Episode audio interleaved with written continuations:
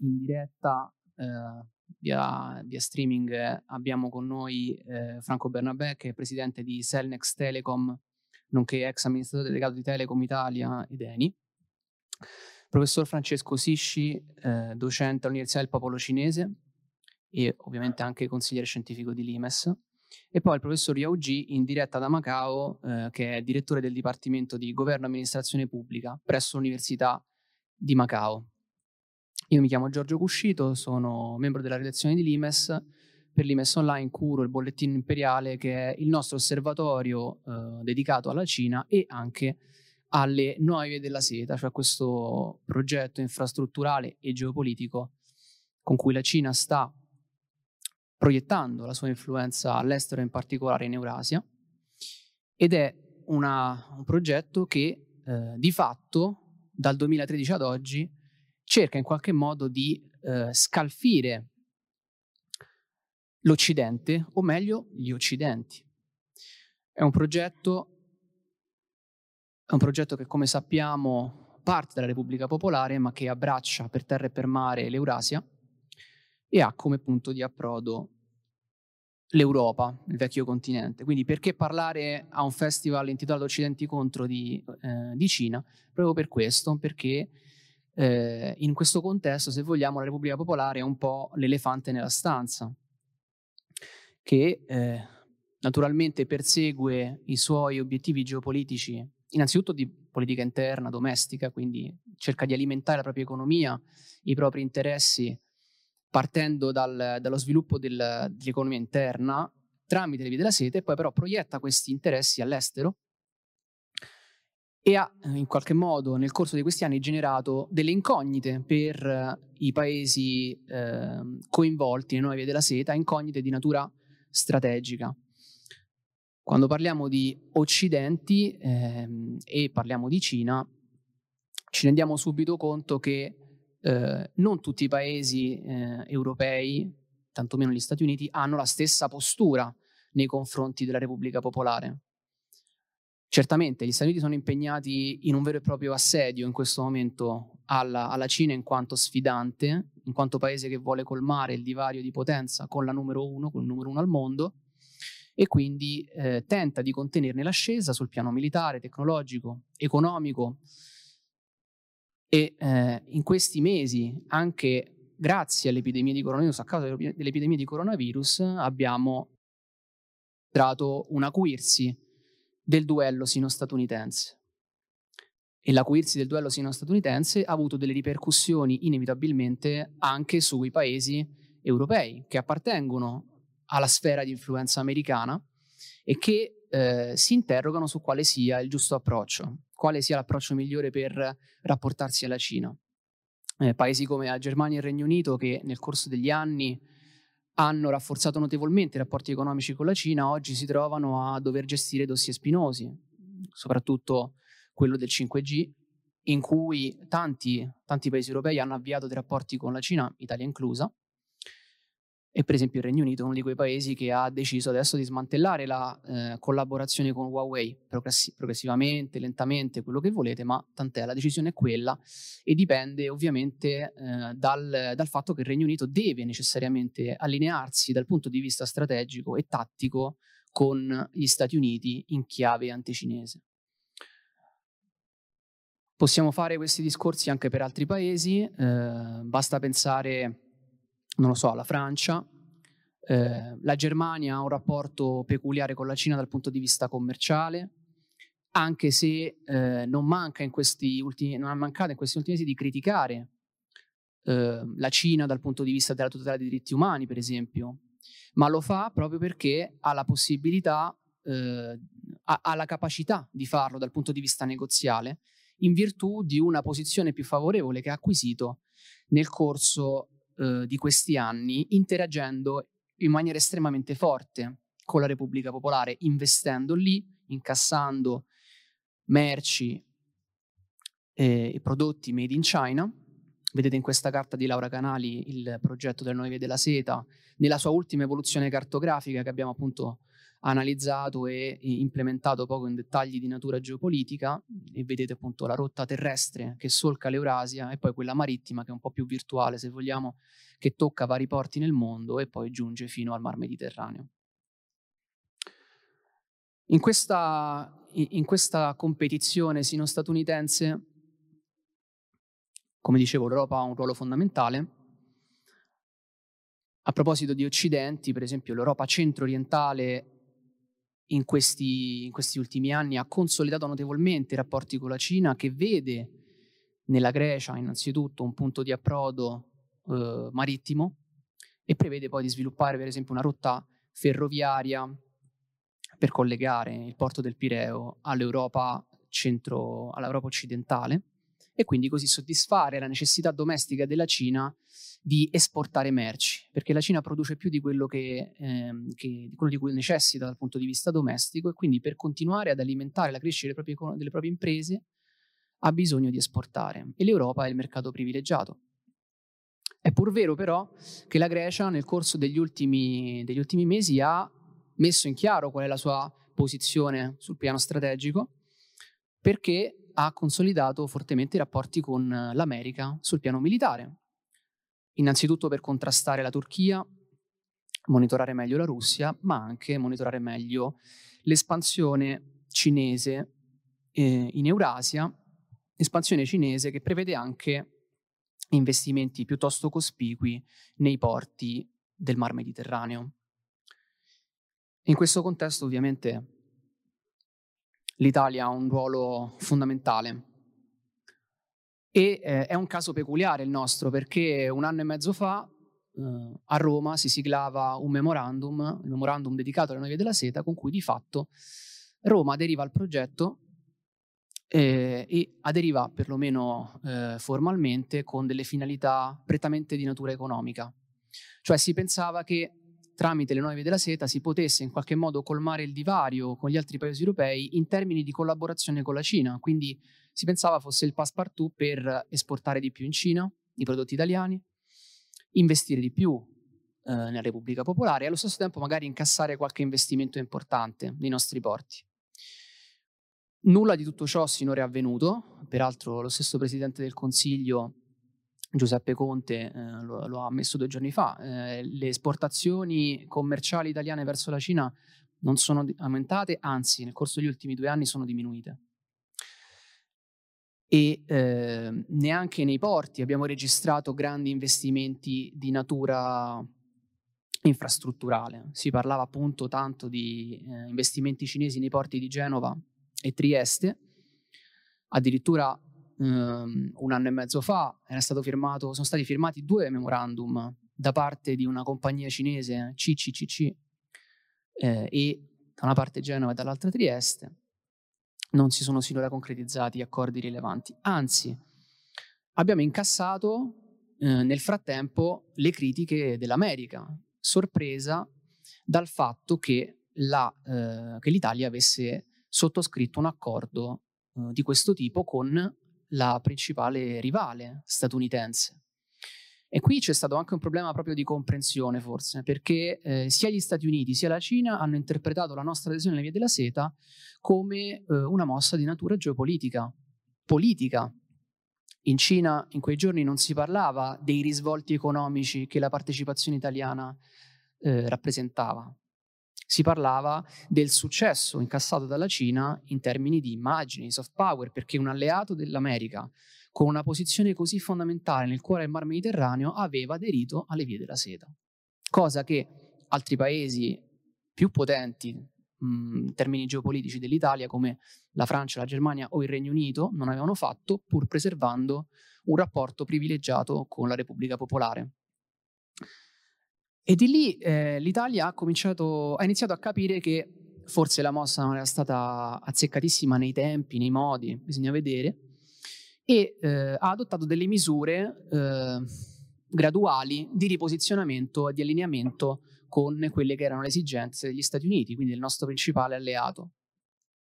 Molto rapidamente eh, abbiamo attivato, Roma ha attivato il Golden Power, quindi ha attivato monitor- un monitoraggio più attento del sistema delle telecomunicazioni, perché ovviamente l'America era preoccupata ed è preoccupata tuttora dell'espansione del 5G di Huawei in Europa e nel resto del mondo.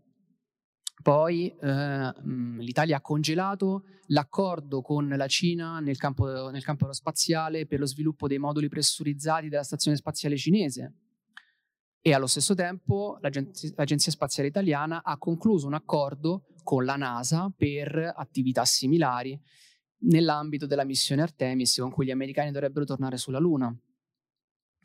Poi gli Stati Uniti hanno sanzionato CCCC perché, eh, o quantomeno l'hanno inserita nella lista delle aziende sanzionabili perché ha contribuito, secondo gli americani, allo sviluppo delle isole artificiali nel Mar Cinese meridionale, quelle isole con cui la Cina presidia militarmente il Mar Cinese meridionale.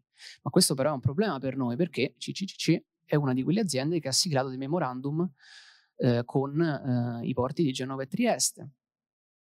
Dulcis in fundo, ehm, TIM ha escluso dal bando per eh, lo sviluppo della tecnologia chiave della propria rete 5G Huawei, lasciando dentro questa gara eh, Nokia, Ericsson e Cisco, l'americana Cisco.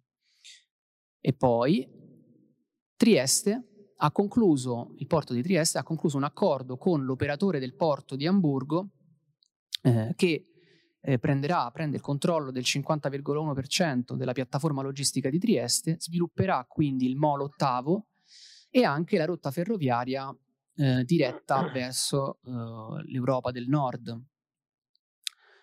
Ecco, questo investimento è, è piuttosto simbolico perché eh, in parte è il riflesso dell'impossibilità italiana, almeno allo stato attuale, di ospitare un investimento cospicuo da parte cinese a causa ovviamente del nostro, uh, perché è un, è un, investimento che non è in linea, perlomeno al momento, con l'interesse nazionale italiano né tantomeno con l'interesse americano, che ricordiamoci, come vediamo anche nella carta, dispone di diverse basi sul nostro territorio, ci sono anche basi NATO, e allo stesso tempo però l'Italia ha avviato tutta una serie di attività nel campo del 5G, paradossalmente che sono vicine anche a diverse basi americane. Ecco, quindi l'operazione di Trieste è senz'altro interessante. È una sconfitta per eh, la Cina? Eh, sì e no, nel senso che la Germania, tramite l'operatore del porto di, di Amburgo, eh, ha fatto un investimento strategico, ma la Germania l'ha fatto ovviamente per ricevere e incassare maggiori flussi commerciali. E questi flussi commerciali da dove vengono? Vengono dall'Oriente, non vengono certo da Ovest. E quindi, paradossalmente, indirettamente, l'operazione tedesca favorisce in parte gli interessi della Repubblica Popolare e comunque non esclude che un giorno magari eh, un'azienda cinese intervenga come partner di minoranza, per esempio nel progetto triestino, questo non lo possiamo sapere, è un'ipotesi. Certamente l'operazione tedesca eh, è un po' il simbolo del, degli argomenti di cui parliamo in questi giorni, cioè gli incidenti contro. L'interesse tedesco non corrisponde all'interesse americano e tantomeno non corrisponde all'interesse italiano. Infine, eh, come incognita, che può essere anche uno spunto per i nostri relatori, c'è il tema di Taranto, perché ehm, eh, in questi mesi i nostri apparati di sicurezza hanno manifestato un interesse per le operazioni, mh, potenziali operazioni cinesi nel porto di Taranto, quindi in Puglia. E anche questo ci deve far riflettere e evidentemente eh, sottolinea quanto ancora per, per, Roma, ma anche poi per gli Stati Uniti, una presenza cinese nel, nel sud dell'Italia eh, rappresenti una potenziale minaccia all'interesse nazionale. A questo punto eh, io lascerei la parola ai relatori, cominciando con il professor Francesco Sisci, appunto, che ci spiegherà un po' qual è secondo lui lo stato dell'arte dei rapporti sino-italiani. Grazie.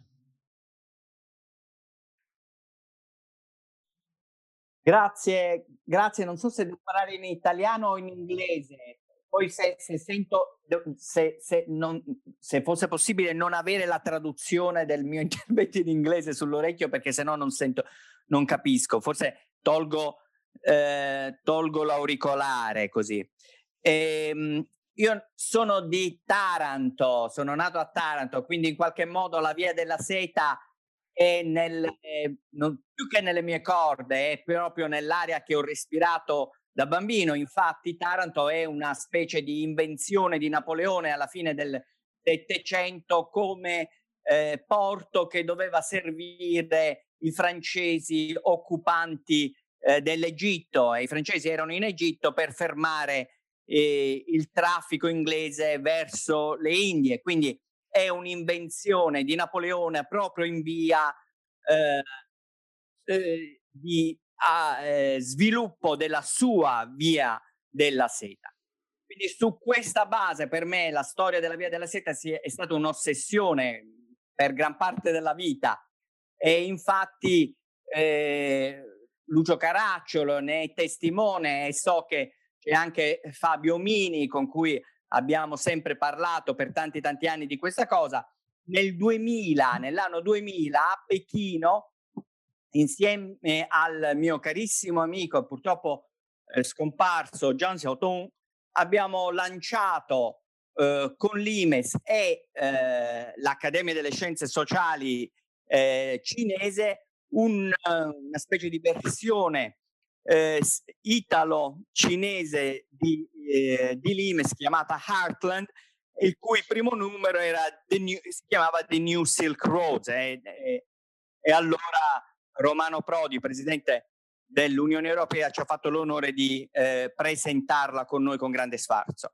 Quindi, diciamo, la via della seta era un, era un principio su cui ho lavorato almeno, almeno 25 anni Detto questo, proprio due anni fa, eh, con il primo governo giallo-rosso, eh, bontà sua di nuovo, Paolo Savona ha avuto l'idea di rilanciare il progetto eh, Italia-Cina, il progetto della Via della Seta, un accordo con, con la Cina e, e, mi ha chiamato eh, per, per, per, per aiutarlo. L'idea però di Savona era quella, io credo, giusta, cioè quella della vera via della seta. La via della seta eh, non è un, un uh, uno, in cinese si chiama Suhuton, un, un, come diavolo si dice, un, uh, un, un, uh, un, vicolo cieco, non è un vicolo cieco, è un, è un, è un passaggio in cui l'Italia, come nel Rinascimento, come nel, ai tempi dell'impero romano, quando eh, con la forza e con l'impero, durante l'impero romano, con i mercati e con eh, l'astuzia, ma anche con la forza, durante il Rinascimento, e Genova ne è una delle, stata una grande protagonista, era un, un canale di passaggio, era un, un, una via era una strada la, la, l'Italia, cioè non era la destinazione finale.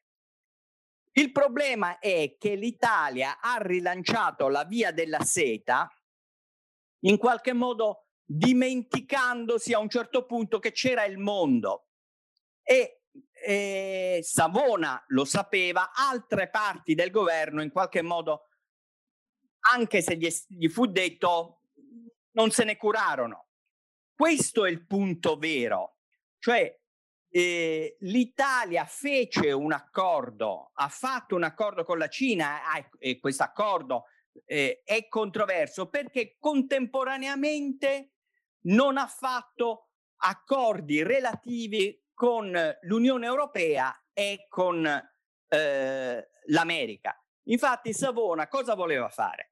Voleva fare un accordo con l'America con la Cina e con questo accordo poi andare a discutere della posizione italiana in Europa e quindi cercare una forma di negoziazione per sanare la situazione debitoria italiana e quindi rilanciare l'Italia. Quindi era un disegno molto complesso, molto ambizioso, ma è, è anche molto articolato, che aveva bisogno di vari punti.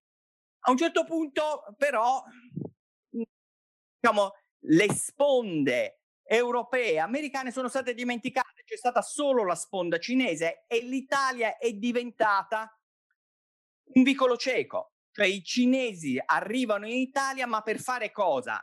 Non come ai tempi di Marco Polo per commerciare anche con la Francia, anche con la Germania, in questo caso, visto che c'è stata la scoperta dell'America, anche con l'America, ma eh, invece arrivano in Italia e lì si fermano. Naturalmente questo non ha nessun interesse né per i cinesi, certamente non per gli europei o, eh, o anche gli americani.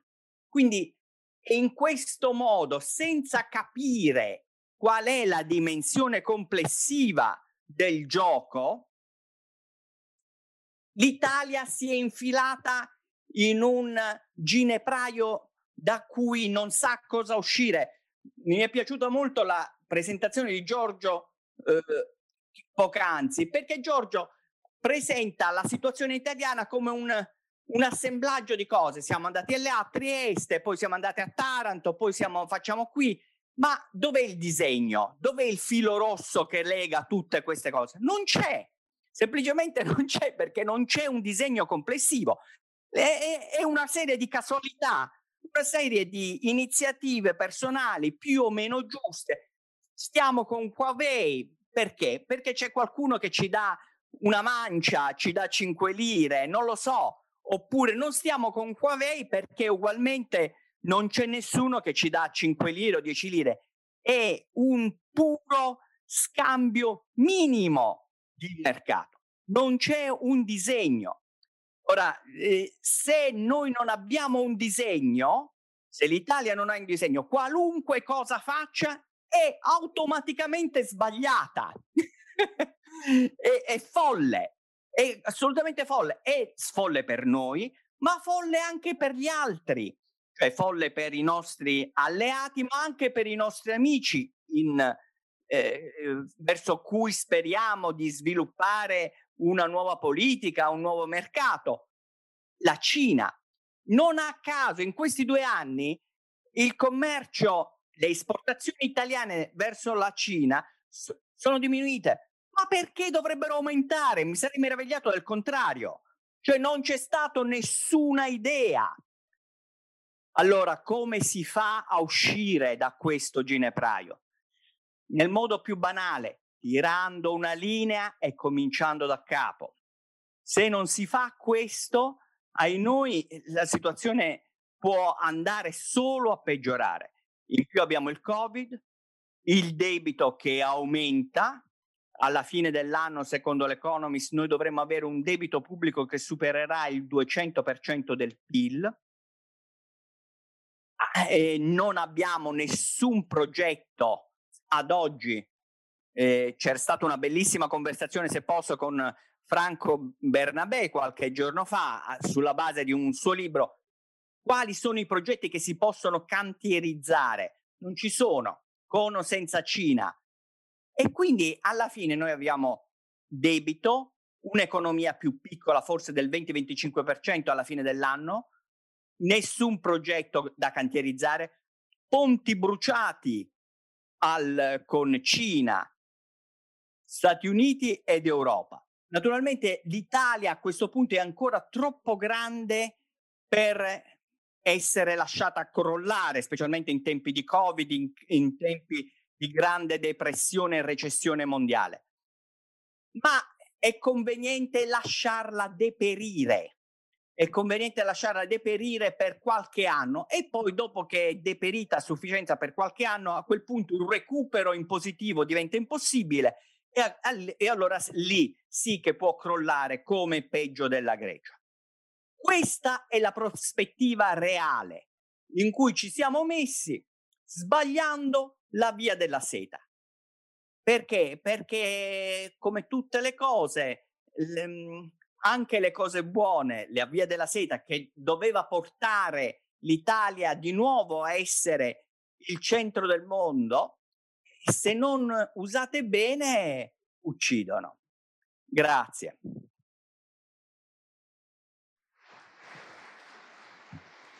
Grazie Francesco.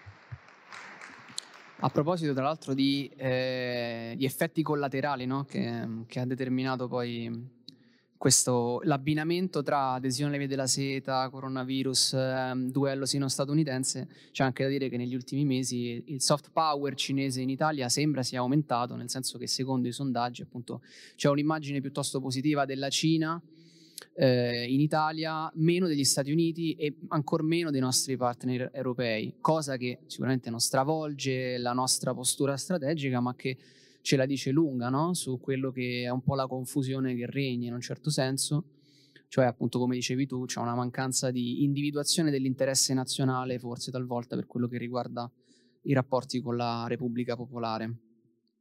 A questo punto eh, lascerei la parola a Franco Bernabé e che magari ci può anche dire qualcosa di più sul, sulle telecomunicazioni, sulla posta in gioco quando si parla di Huawei, eccetera. Grazie.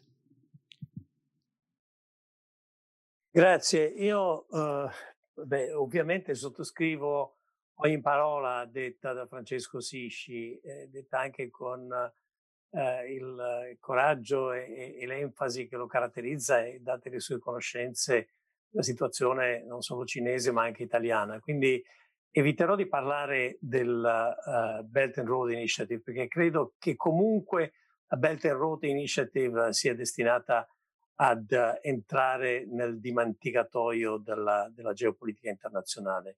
Io credo che in prospettiva quello che avverrà sarà che quando si tireranno le somme della drammatica situazione provocata dal eh, virus, io credo che eh, ovviamente la gente se la prenderà con i politici, la gente se la prenderà con uh, tanti soggetti che in qualche modo uh, sono stati protagonisti di questa fase, ma se la prenderà anche con la Cina, dalla quale il virus è originato. Quindi io credo che al di là di quello che possono dire dei polls in questo momento sui rapporti con la Cina, in prospettiva il virus segnerà un elemento di forte discontinuità nei rapporti con la Cina.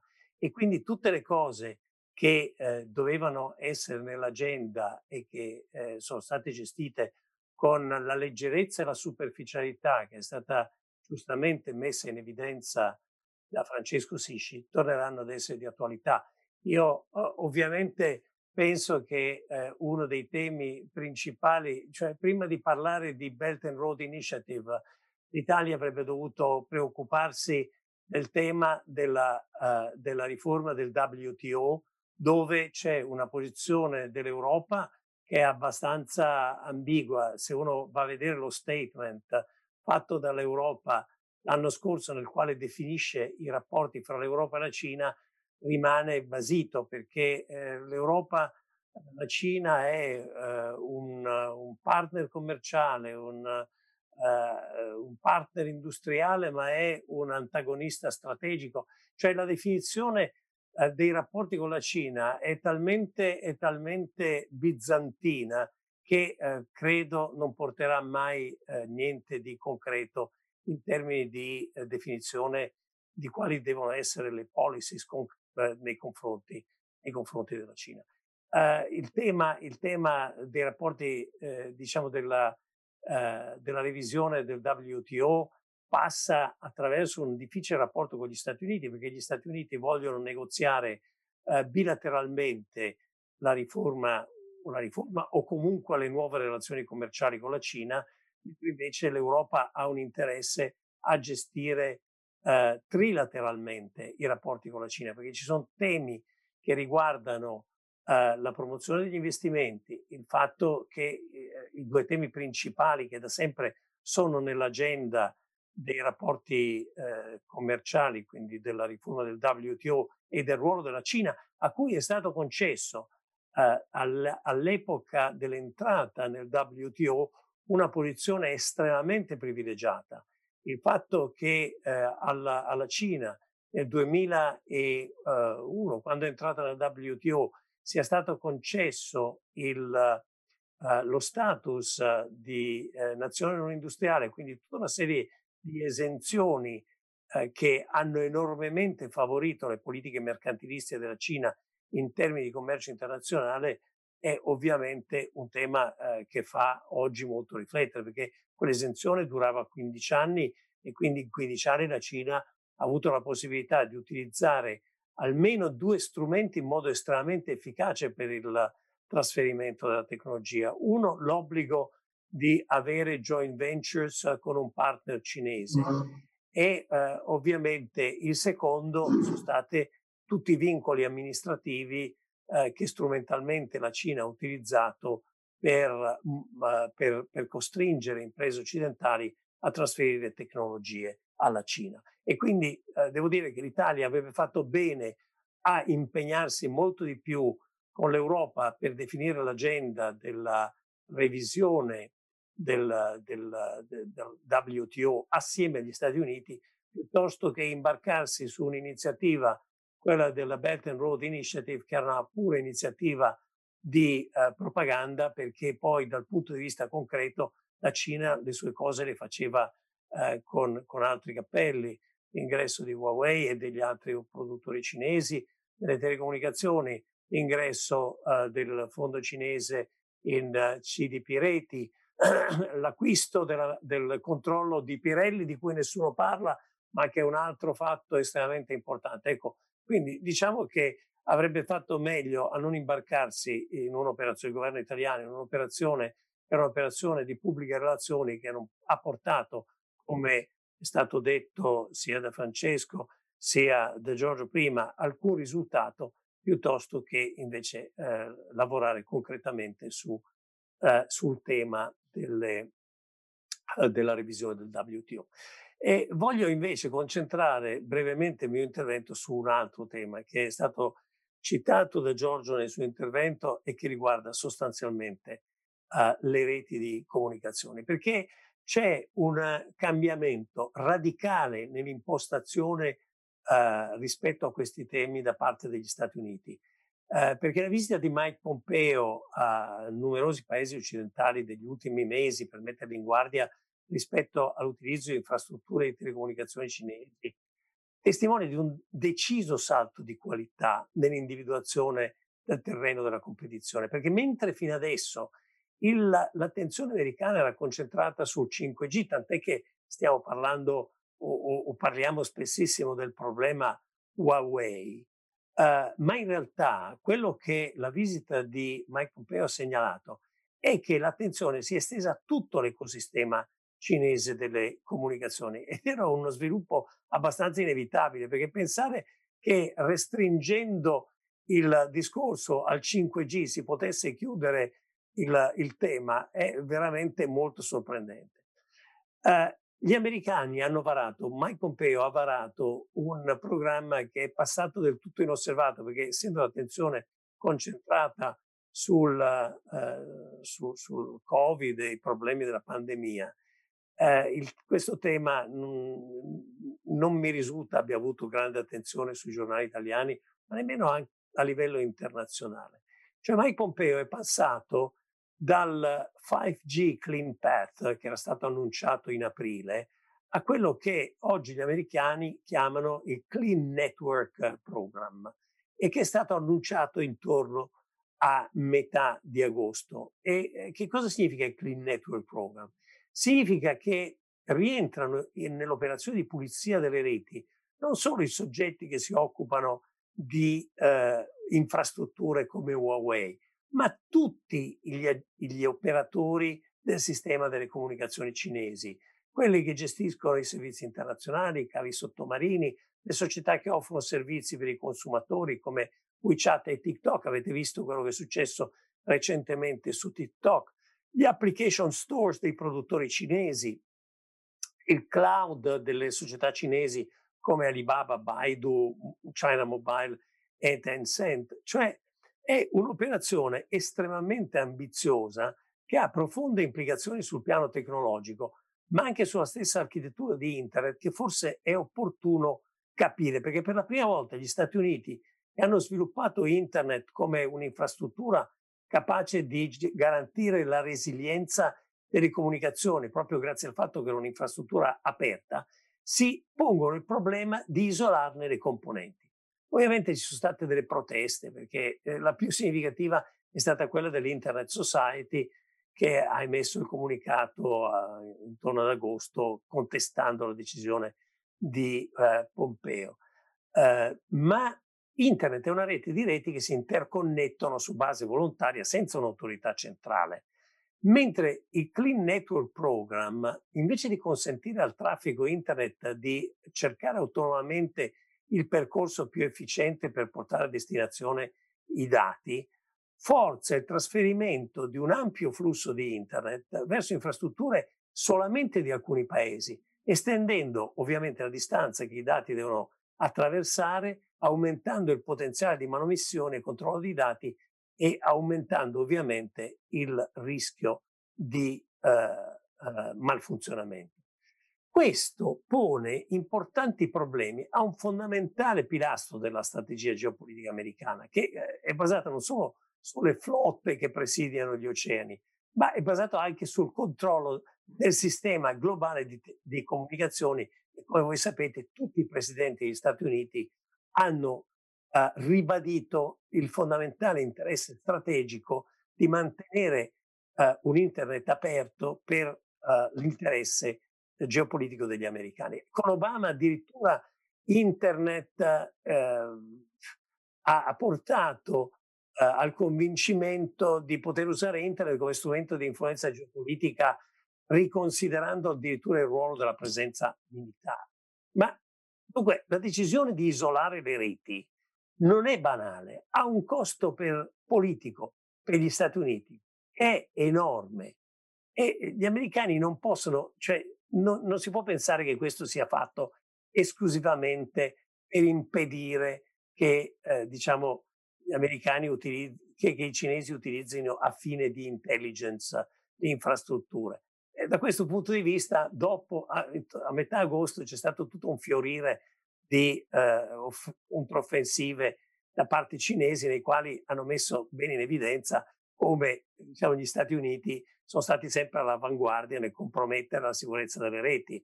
Uh, le rivelazioni di Wikileaks mostrano che tutti i temi affrontati dal Clean Network uh, Program di Mike Pompeo uh, hanno degli strumenti che gli americani hanno degli strumenti di penetrazione di controllo. Prism è stato utilizzato dai data mines delle application come, forme, come fonte di informazione. Un'altra applicazione che si chiama Irritant Horn è stata utilizzata dalla National Security Agency per infiltrare gli stores dei giganti di internet, addirittura Alibaba, quindi hanno infiltrato gli stores dei cinesi. Muscola è stato un programma che è stato lanciato dalla NSA e dal GCHQ inglese per infiltrare i cloud. E poi non parliamo dei programmi dedicati al, al, ai cavi sottomarini perché tutto il traffico di internet passa solamente attraverso 300 cavi che hanno uh, 300 landing points e su quei 300 landing points passa tutto il traffico internet mondiale. Ecco, finora io eh, dico, sono stati accettati i rischi di un internet aperto per i vantaggi strategici che offriva agli Stati Uniti. Perché sistemi aperti e permeabili da entrambe le parti danno in qualche modo una possibilità di controllo reciproco. Voi ricorderete la teoria della guerra fredda è quella della mutua distruzione assicurata. Ecco, per cui diciamo eh, la, il, il, il fatto di avere armi in grado di assicurare la distruzione reciproca e di poterle controllare era una garanzia di eh, sicurezza. Così anche il fatto che internet era aperto e quindi la permeabilità era da entrambe le parti era una, in qualche modo una garanzia che gli americani potessero spiare eh, dove volevano e che a loro volta gli altri eh, spiassero come potevano. A me devo dire una battuta, a me il presidente di Huawei, così come un altro importante, eh, importante industriale cinese, mi ha detto ma gli americani vogliono impedire questo perché pensano che tutti facciano come loro. Beh, io sono convinto che tutti fanno come loro, cioè eh, le, le infiltrazioni nelle reti sono parte comune dell'attività di intelligence. Ecco, gli americani quindi non credo che abbiano varato un programma che mette a rischio la funzione di Internet e gli interessi strategici americani perché volevano evitare che i cinesi spiassero. Il problema vero è che gli americani sentono che eh, il, il, eh, la, i cinesi stanno avanzando su un terreno che li porterà a garantirsi una superiorità tecnologica e quindi si sono in qualche, ma- in qualche modo fatti prendere dalla sindrome dello Sputnik, quando il 4 ottobre del 1957 gli americani si accorsero che i russi erano riusciti prima di loro a mandare un satellite in orbita. E da questo punto di vista, diciamo, ci sono vari indicatori che indicano che i cinesi, eh, che per il momento non, so, non hanno ancora raggiunto, perché sono fortemente ancora dipendenti dagli Stati Uniti eh, per quanto riguarda la tecnologia, soprattutto per quanto riguarda eh, eh, tutta la parte che riguarda microprocessori e semiconduttori. Ma quando eh, eh, in Cina eh, ci sono 35 milioni di studenti all'università e si laureano 8 milioni di studenti con forte prevalenza nelle discipline scientifiche, eh, quando negli Stati Uniti si laureano solamente 200.000 ingegneri l'anno, è chiaro che fra poco, fra qualche tempo, gli, i cinesi riusciranno a coprire uh, il gap che ancora li uh, distanzia dagli Stati Uniti. E il programma cinese, quello China uh, 2025, che si concentra sulla robotica, sui microprocessori e sul ciclo dei semiconduttori, porterà i cinesi ad essere indipendenti. Quindi il fatto che non ci sia più questo trasferimento di tecnologia, ecco, io penso che eh, dovrebbe far riflettere pure gli americani, perché il fatto che i cinesi si rendano indipendenti, cosa che riusciranno a fare, eh, rende diciamo, la posizione geopolitica americana, che finora è stata fortissima per la dipendenza della Cina dagli Stati Uniti, eh, diventa molto più debole. Ecco, io dico, questi sono i grandi temi. Uh, la Belt and Road Initiative, io credo che uh, passerà, come dice giustamente Francesco, uh, un po' nel, nel dimenticatoio. il governo italiano ha altre cose a cui pensare. Credo che dopo le, gli iniziali errori si sia reso conto che i temi sono ben altri e che sono ben altre le priorità quali deve eh, alle quali deve dedicarsi. Io credo che eh, invece quello che sta succedendo negli Stati Uniti, cioè il Clean Network Program, anche se vincesse, anche se potrà vincere Biden, non verrà cambiato e subirà un'escalation, perché a meno che gli Stati Uniti non riescano a, a portare eh, a casa in un negoziato bilaterale con la Cina condizioni talmente vantaggiose Ecco, io credo che questo tema del confronto strategico e dell'antagonismo strategico uh, fra Cina e Stati Uniti è destinato a uh, aumentare nel futuro con delle conseguenze che per noi, per l'Europa, per l'Italia sono tutte da verificare e certamente non, non positive. Grazie, grazie per l'attenzione.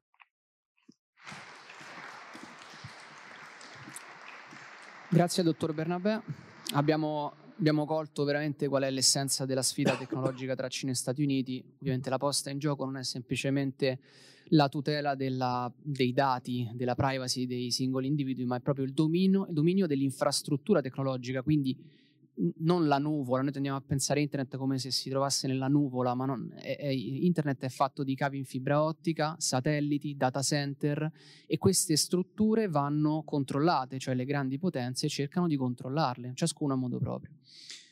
A questo punto eh, lascio la parola al professor Yoji che ci parlerà innanzitutto della prospettiva cinese, direi finalmente, e, e poi anche eventualmente delle implicazioni di natura strategico-militare che eh, appunto le, la Belt and Road Initiative presenta e magari ci potrà anche dire se, quali sono le sue prospettive future. Grazie. Grazie, grazie. Moderatori, anche i precedenti eh, relatori, la, sono state molto interessanti le vostre presentazioni. Io vorrei dire eh, eh, parlare innanzitutto della via della seta, se effettivamente può essere un'iniziativa che potrebbe dividere il mondo. Forse è un'esagerazione, non penso infatti che la via della seta eh, eh possa fare questo, ma per quanto riguarda la narrazione politica vediamo effettivamente due tipi di interpretazioni, cioè dalla prospettiva occidentale l'iniziativa cinese è un tentativo di agire eh, per riorganizzare il, l'ordine mondiale esistente eh, di un Occidente basato sui valori della democrazia liberale e, domi- il dominio geopolitico. Ovviamente i cinesi negano tutto questo perché affermano che appunto la via della seta è praticamente e principalmente un'iniziativa economica che potrebbe eh, aiutare al bene comune e allo sviluppo dell'economia mondiale, specialmente dei paesi più poveri. E anche se eh, vista così, comunque sempre di più eh, vediamo Uh, uh, vediamo un riconoscimento dagli specialisti di Pechino e non solo di Pechino che non si può effettivamente negare totalmente l'impatto degli effetti geoeconomici e geopolitici della via della, della seta. Eh, ma ovviamente i cinesi non vogliono riorganizzare l'ordine internazionale eh, perché a loro volta hanno, uh, um, hanno, i benefici di questo ordine attuale e vedono che eh, comunque l'ordine eh, attuale ovviamente eh, mantiene certe eh, diseguaglianze, c- certi squilibri che vanno riequilibrati. E quindi quello che, si, quello che si cerca, quello che la Cina vuole fare è cambiare soltanto alcune parti dell'ordine eh, internazionale e non l'intero. E questa è la posizione del governo cinese che, ovviamente non, non, nega tutte quelle che sono le critiche del, del mondo occidentale. Poi la seconda domanda è se la via della seta ha dei secondi fini, quali sono eventualmente? Sì e no. Innanzitutto, andando verso l'occidente, la via della sete è ovviamente orientata geograficamente al, eh, all'est, principal, al, eh, va, cioè dal, verso l'occidente, partendo dall'Europa centrale, ma principalmente parte con la, la, il centro dell'Asia il sud dell'Asia, per esempio Asia meridionale, e l'andare verso l'Occidente è una, eh, è una posizione geostrategica e geoeconomica, rappresenta il, l'Occidente rappresenta una nuova frontiera che i leader cinesi devono creare e che, eh, che, serve alla Cina per ampliare la propria presenza a livello mondiale.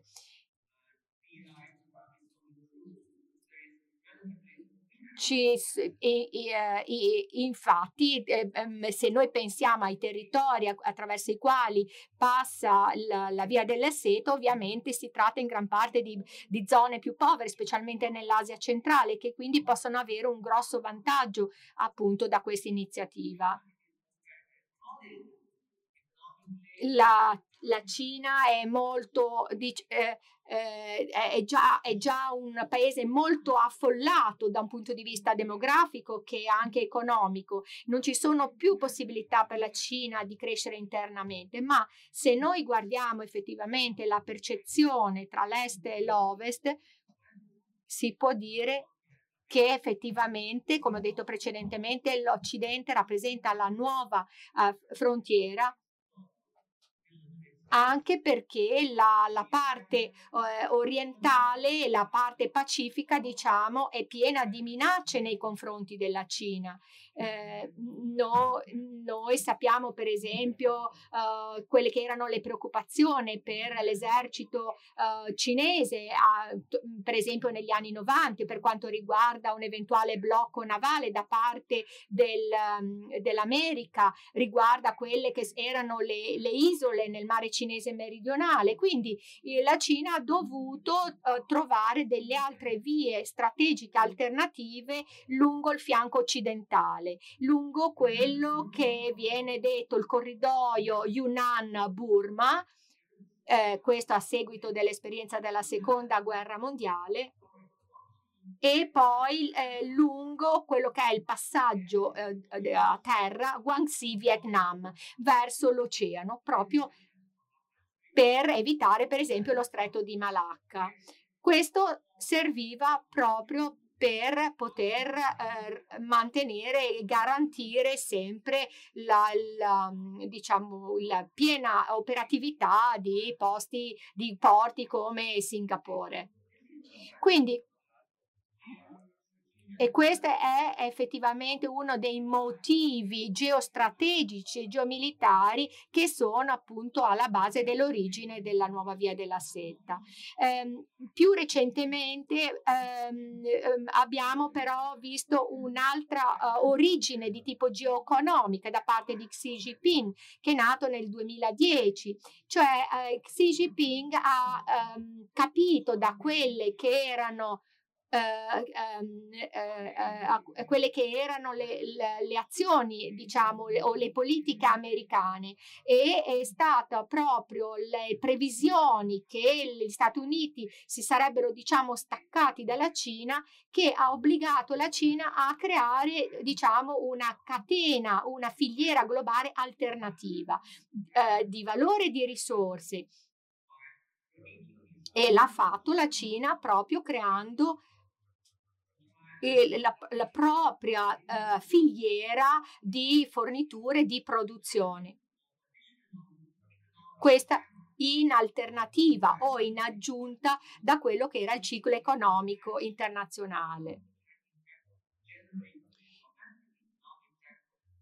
Proprio proprio per, eh, per eh, potersi aggiungere a quello che era il, eh, il ciclo di produzione do- interna da parte della Cina. Quindi era un modo per poter alimentare l'economia cinese e mantenere la propria posizione eh, e collegando appunto il cerchio economico interno cinese eh, e quella che è appunto la filiera in fase di costruzione.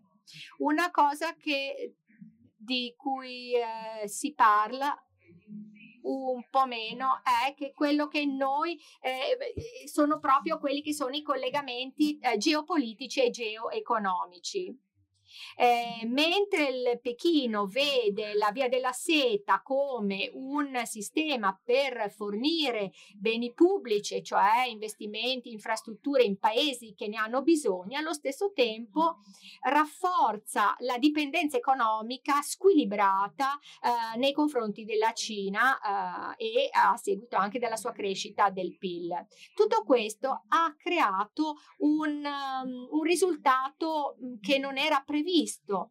Eh, e infatti nessuna di quelle che sono state le iniziative della sicurezza americana nei confronti della Cina è riuscita ad avere pieno affe- eh, effetto e potrà avere un pieno effetto se non si, eh, um, se non si eh, trova una soluzione a questa continua asimmetria eh, tra i paesi più poveri. E la simmetria tra quella che è la Cina e i paesi riceventi appunto e, o i paesi che ospitano il, la via della seta. In modo più specifico, eh, vediamo, vediamo, anche degli effetti divisi, diviso, che sono divisivi, diciamo, che creano delle ulteriori divisioni, e cioè eh, la differenza tra i paesi che partecipano alla via della sete e quelli no, e poi tra gli altri effetti di, che creano divisione c'è la creazione di ehm, eh, una divisione tra gli alleati, i propri partner, per esempio quello che è successo con l'Italia, eh, tra l'Italia e gli altri paesi europei e, eh, e, e, questa divisione ha, ha, creato, ha sorpreso moltissimi, compresi gli stessi cinesi, perché non era assolutamente la, la, l'intenzione della Cina.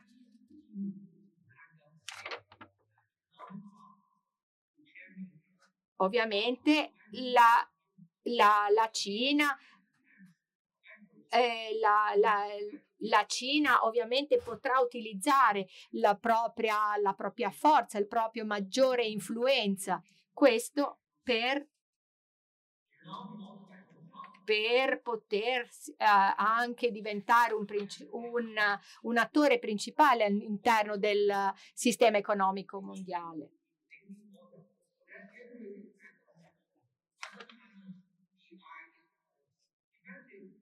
Poi, eh, comunque, il, quando si parla di un'iniziativa o difensiva o offensiva, eh, io, come ho già detto precedentemente, direi che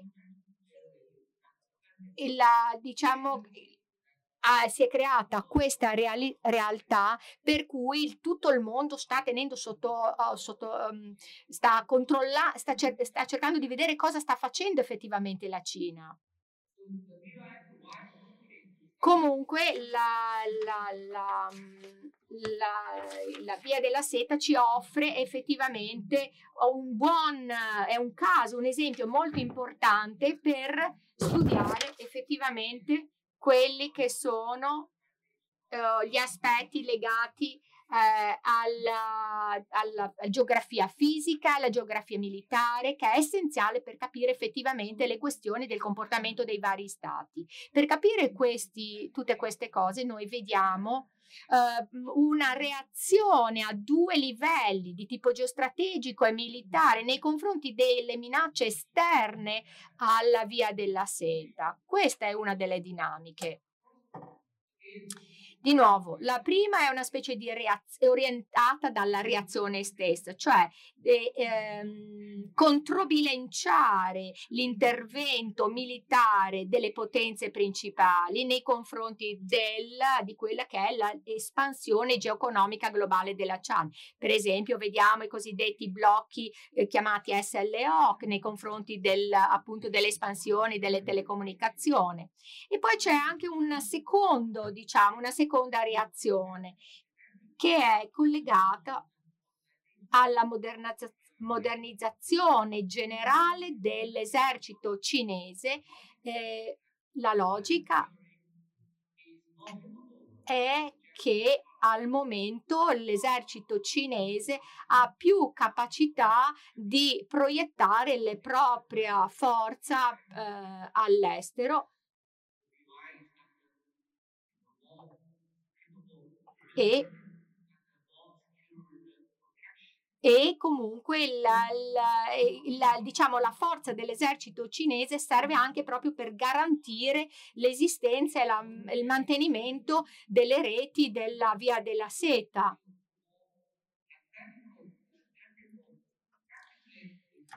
E poi da un punto di vista sempre delle dinamiche geopolitiche militari, eh, ora che la componente geomilitare della Via della Seta è più ipotetica che tangibile, possiamo dire che in pratica ci sono dei compiti civili militari più specifici, per esempio riuscire a mettere in sicurezza delle zone eh, problematiche lungo le rotte della Via della Seta. Sappiamo quanti sono appunto i punti difficili lungo le, lungo le traiettorie traiettorie della via della seta. E poi c'è anche l'altro aspetto che riguarda l'utilizzo, il cosiddetto dual use, cioè l'uso sia civile che militare delle strutture, eh, delle varie infrastrutture. Altro aspetto molto importante è quella della cooperazione strategica congiunta con quelli che sono i, i paesi destinatari eh, della, eh, della via della seta e degli investimenti relativi. Da un punto di vista concettuale, un rapporto civile militare eh, di domanda ed offerta può effettivamente allargare quelle che sono le zone tradizionali di attività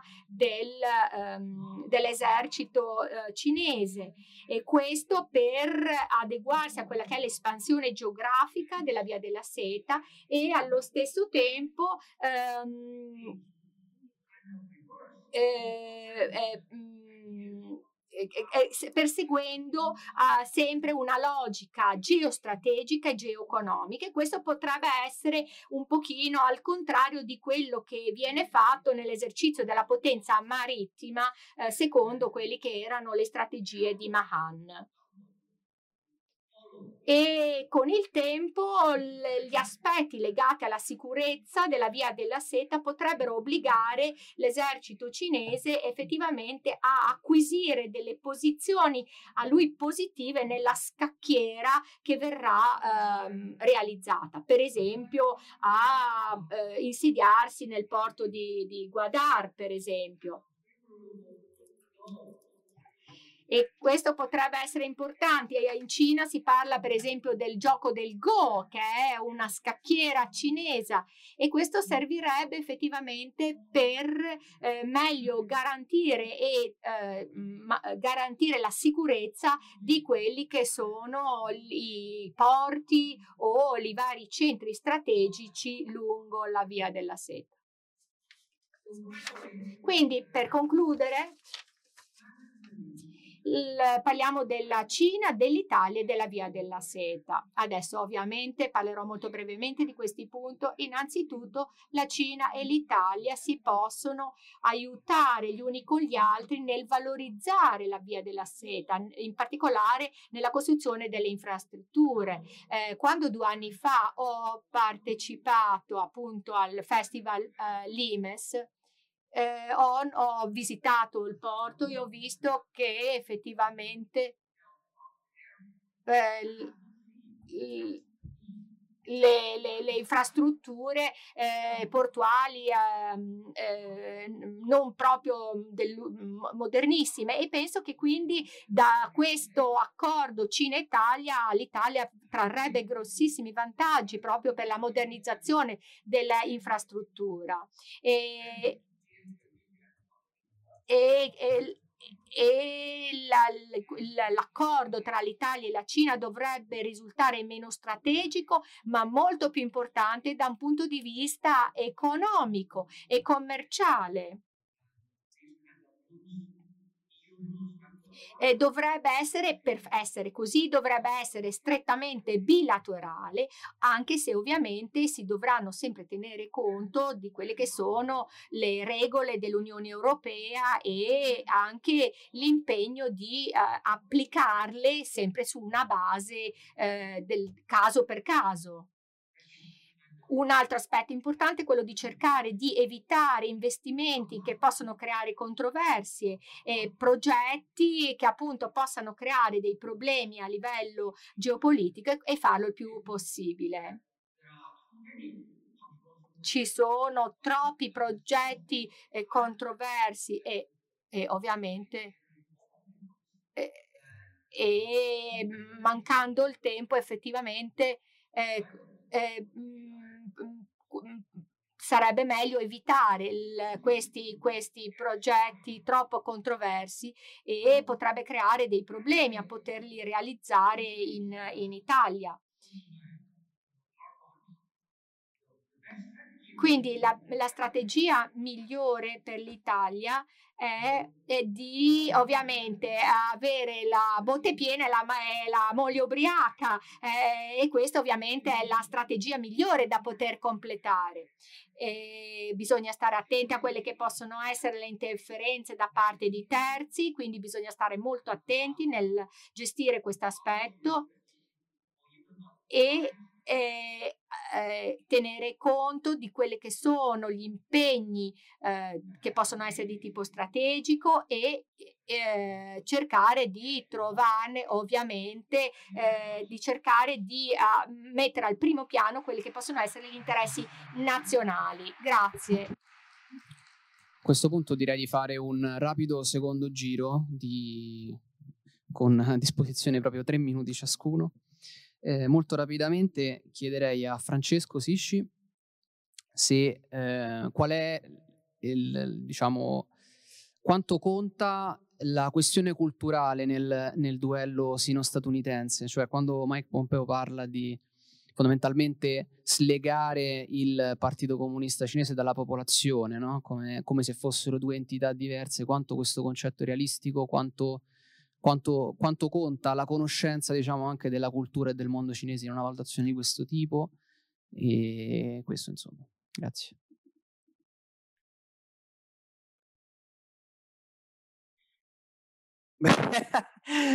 certamente importantissimo, eh, certamente importantissimo. Detto questo, credo che non so cosa c'entri con, con la via della seta questa, questa domanda. Non, era qualcosa a che fare con la via della seta? il rapporto tra gli occidenti e la Cina, cioè quanto l'Occidente, quanto gli occidenti conoscono la cultura cinese e quanto questo conta poi per poterci dialogare.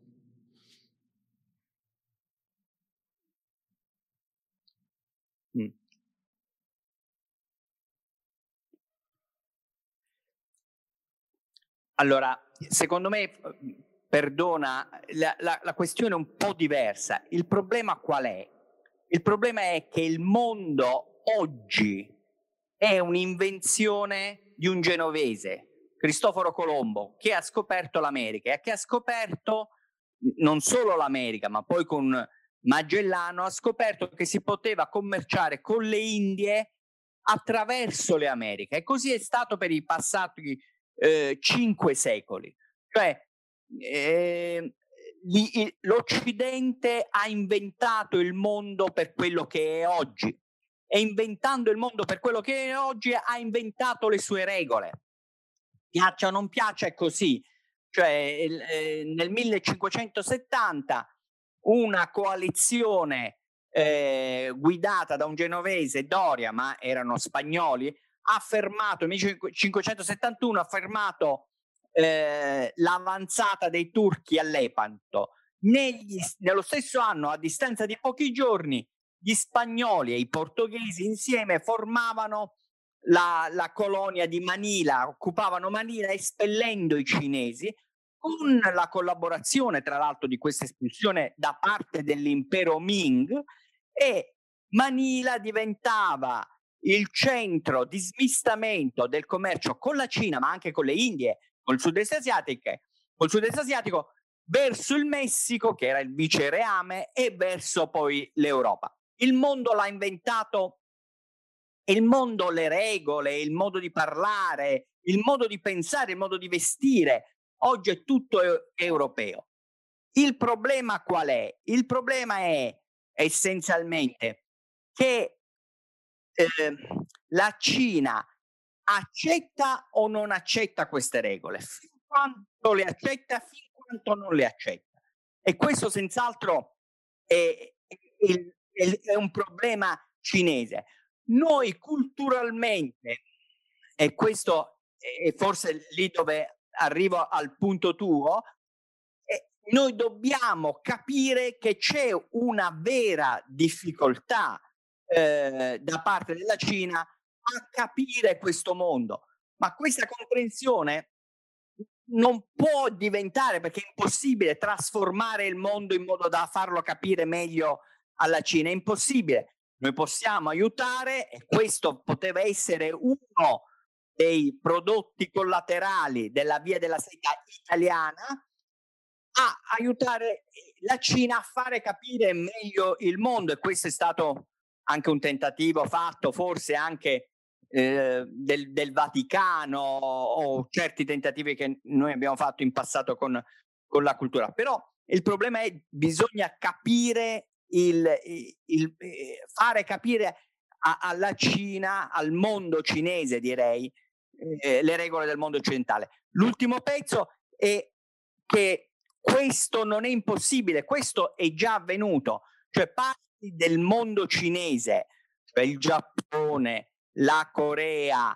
Taiwan, Hong Kong, Singapore, che sono parti di quello che era il grande impero cinese, hanno già capito e accettato questo, naturalmente adattandolo per certi versi. Questa comprensione profonda è mancata perché eh, qui questo si apre un, un, un capitolo più complesso. Spero di essere stato chiaro. Grazie, chiarissimo. Eh, per Franco Bernabé, eh, a proposito quindi del... Thank you, Franco Bernabé.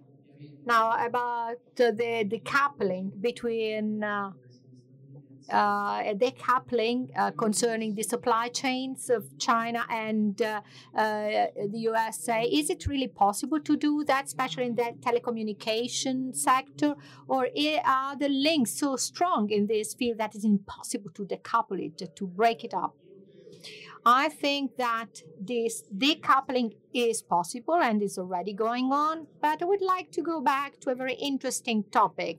That's the uh, the topic by uh, Professor Yuji and both by Francesco, that uh, that is the reasons why China has started this BRI, BRI project, or it has uh, started to expand geopolitically. Uh, Deng Xiaoping's foreign policy was based on uh, uh, very on keeping a very low profile, and the objective was to get concrete results. Deng Xiaoping, I think, was one of the greatest world leaders in last century, and his policies and the, the, the key uh, statement by uh, uh, by him is uh, very simple. You have to cross the river by uh, um, keeping your feet on on the stones underneath. So you be you have to be wise in what you do. And uh, uh, Chinese foreign policy, which was started off by uh, Deng Xiaoping and characterized or all the uh, last three decades was uh, a very low profile foreign policy and it gave extraordinary results to China. Uh, for example, I was mentioning the agreement for the for the World Trade Organization, um, uh, China's membership into World Trade uh, um, Organization, and getting back to Hong Kong. Uh, so lots of geopolitical issues were won with that approach. All of a sudden, Xi Jinping uh, resumes a concept that looks very much like the traditional concept of uh, Chinese of uh, uh, xiangsha, uh, the, the system of tributes that the rest of the world had to pay to China. Uh, so, from a very low profile attitude, uh, facing geopolitical issues with uh, some uh, um, degree of humility, uh, all of a sudden, Chinese takes up a very aggressive attitude, a very aggressive uh, stance. Um, troubling the uh, the uh, the West, annoying the West, and uh, Deng Xiaoping uh, clearly understood that uh, uh, more aggressive attitude by China, uh, more assertive uh, uh, stance would have create would would have raised very strong reactions from the rest of the world, and this is what is doing now. What is taking place now?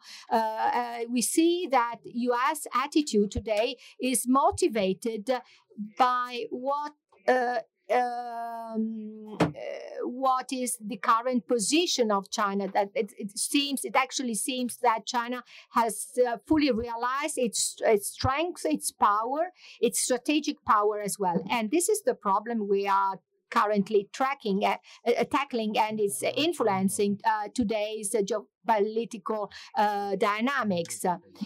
if Xin Li a modificarsi Se invece diciamo, eh, questo atteggiamento continuerà, è possibile che invece, come dicevo prima, ci possa essere una escalation su vari fronti e non solo quello tecnologico. per il professor Yuji, eh, appunto yeah. a proposito di mm, Cina-Stati Uniti, eh, evidentemente il punto di frizione massima dal punto di vista militare è sicuramente Taiwan. Eh, se ci poteva lasciare un commento al riguardo. E poi ovviamente se ha qualcosa da aggiungere su quello che è stato detto prima dagli altri relatori.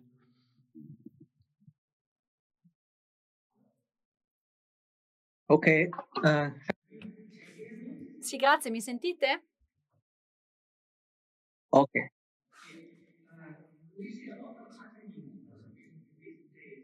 Beh, sta succedendo moltissimo in questi giorni a Taiwan. E Sicuramente gli Stati Uniti sono molto preoccupanti perché anche la Cina sta eh, effettuando operazioni militari abbastanza pesanti, però posso dire che la Cina non sta cambiando la propria opinione a livello di riunificazione, ma oggi penso che il vero problema non sia tanto la riunificazione, quanto piuttosto per quanto riguarda Pechino, i passi, il ritmo che si sta tenendo non tanto verso l'indipendenza ma reale, ufficiale, ma di fatto l'indipendenza di fatto sta accelerando attraverso gli sforzi da parte di della, della, da, di, di, deser, sforzi di, deserfi, di diversificazione. Quindi oggi tutto si svolge sotto un principio che io eh, definisco la minaccia della guerra, cioè una minaccia di guerra per mantenere la pace. Quindi eh, que- tutti questi esercizi militari hanno l'idea in realtà di prevenire reali azioni di guerra da parte delle autorità, cioè le autorità stanno cercando di prevenire effettive azioni pro indipendenza con questa minaccia.